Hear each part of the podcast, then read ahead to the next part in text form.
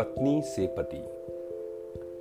Mister सेठ को सभी हिंदुस्तानी चीजों से नफरत थी और उनकी सुंदर पत्नी गोदावरी को सभी विदेशी चीजों से चिढ़। मगर धैर्य और विनय भारत की देवियों का आभूषण है। गोदावरी दिल पर हजार जब्र करके पति की लाई हुई विदेशी चीजों का व्यवहार करती थी। हालांकि भीतर भीतर उसका हृदय अपनी परवशता पर रोता था। वह जिस वक्त अपने छज्जे पर खड़ी होकर सड़क पर निगाह दौड़ाती और कितनी ही महिलाओं को खद्दर की साड़ियां पहने गर्व से सिर उठाए चलते देखती, तो उसके भीतर की वेदना एक ठंडी आह बनकर निकल जाती थी। उसे ऐसा मालूम होता था कि मुझसे ज्यादा बदनसीब औरत संसार में नहीं है। मैं अपने स्वदेशवासियों की इतनी सी भी सेवा नहीं कर सकती। शाम को मिस्टर सेठ के आग्रह करने पर वह कहीं मनोरंजन या सैर के लिए जाती तो विदेशी कपड़े पहनकर निकलते हुए शर्म से उसकी गर्दन झुक जाती थी। वह पत्रों में महिलाओं के जोश भरे व्याख्यान पढ़ती तो उसकी आंखें जगमगा उठती। थोड़ी देर के लिए वह भूल जाती कि मैं यहाँ बंधनों में जकड़ी हुई हूं।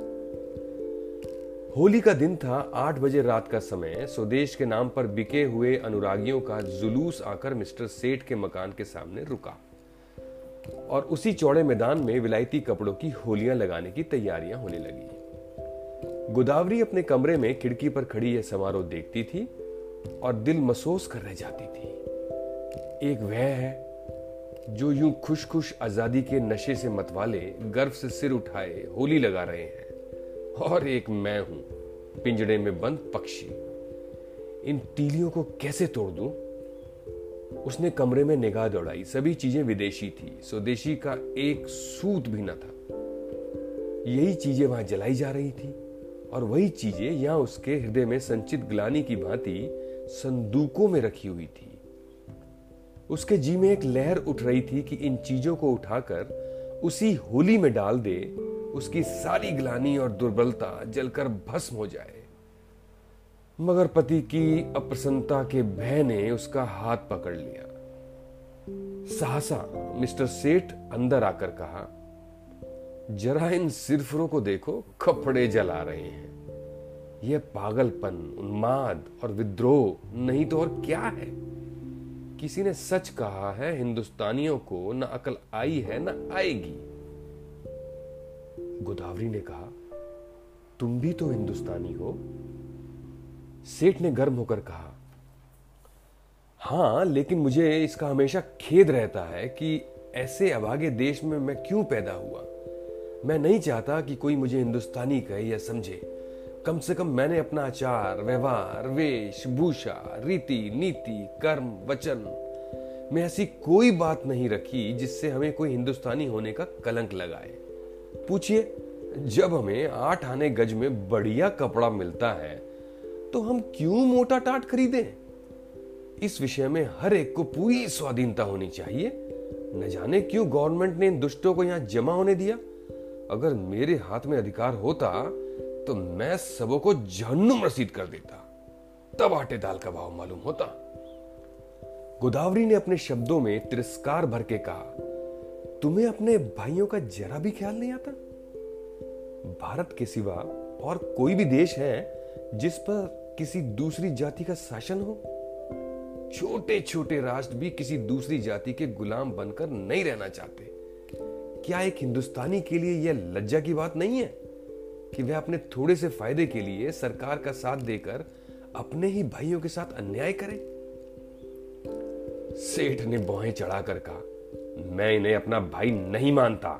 गोदावरी, आखिर तुम्हें सरकार जो वेतन देती है वह इन्हीं की जेब से तो आता है। सेठ, मुझे इससे कोई मतलब नहीं। मेरा वेतन किसकी जेब से आता है, मुझे जिसके हाथ से मिलता है वह मेरा स्वामी है, मालिक है। न जाने इन दुष्टों को क्या सनक सवार हुई है। कहते हैं भारत आध्यात्मिक देश है। क्या अध्यात्म ही यही आशय है कि परमात्मा के विधानों का विरोध किया जाए? जब यह मालूम है कि परमात्मा की इच्छा के विरुद्ध एक पत्ती भी नहीं हिल सकती, तो यह कैसे मुमकिन है कि यह इतना बड़ा देश परमात्मा की मर्जी के बगैर अंग्रेजों के अधीन हो? क्यों इन दीवानों को इतनी अकल नहीं आती कि जब परमात्मा की इच्छा न होगी कोई अंग्रेजों का बाल बांका कैसे कर सकेगा। गोदावरी ने कहा, तो फिर क्यों नौकरी करते हो? परमात्मा की इच्छा होगी तो आप ही आप भोजन मिल जाएगा। बीमार होते हो तो क्यों दौड़े जाते हो वैद्य के घर? परमात्मा भी उन्हीं की मदद करता है जो अपनी मदद आप करते हैं। सेठ बेशक करता है, लेकिन अपने घर में आग लगा देना, घर की चीजों को जला देना, ऐसे काम है जिन्हें परमात्मा कभी पसंद नहीं कर सकता। गोदावरी, तो क्या यहाँ के लोगों को चुपचाप बैठ जाना चाहिए? नहीं, रोना चाहिए, और ऐसे रोना चाहिए जैसे बच्चे माता के दूध के लिए रोते हैं। सहसा होली जली, आग की शिखाएं आसमान से बातें करने लगी, मानव स्वाधीनता की देवी अग्नि वस्त्र धारण किए हुए आकाश के देवताओं से मिलने चली जा रही हो। दीनानाथ ने खिड़की बंद कर दी, उनके लिए यह दृश्य भी असह्य था। और गोदावरी इस तरह खड़ी रही जैसे कोई गाय कसाई के खूंटे पर खड़ी हो। इसी वक्त किसी के गाने की आवाज आई, वक्त की देखिए तकदीर कब बदलती है। गोदावरी के विषाद से भरे हुए हृदय में एक चोट लगी। उसने खिड़की खोल दी और नीचे की तरफ झांका। होली अब भी जल रही थी और एक अंधा लड़का अपनी खंजरी बजाकर गा रहा था।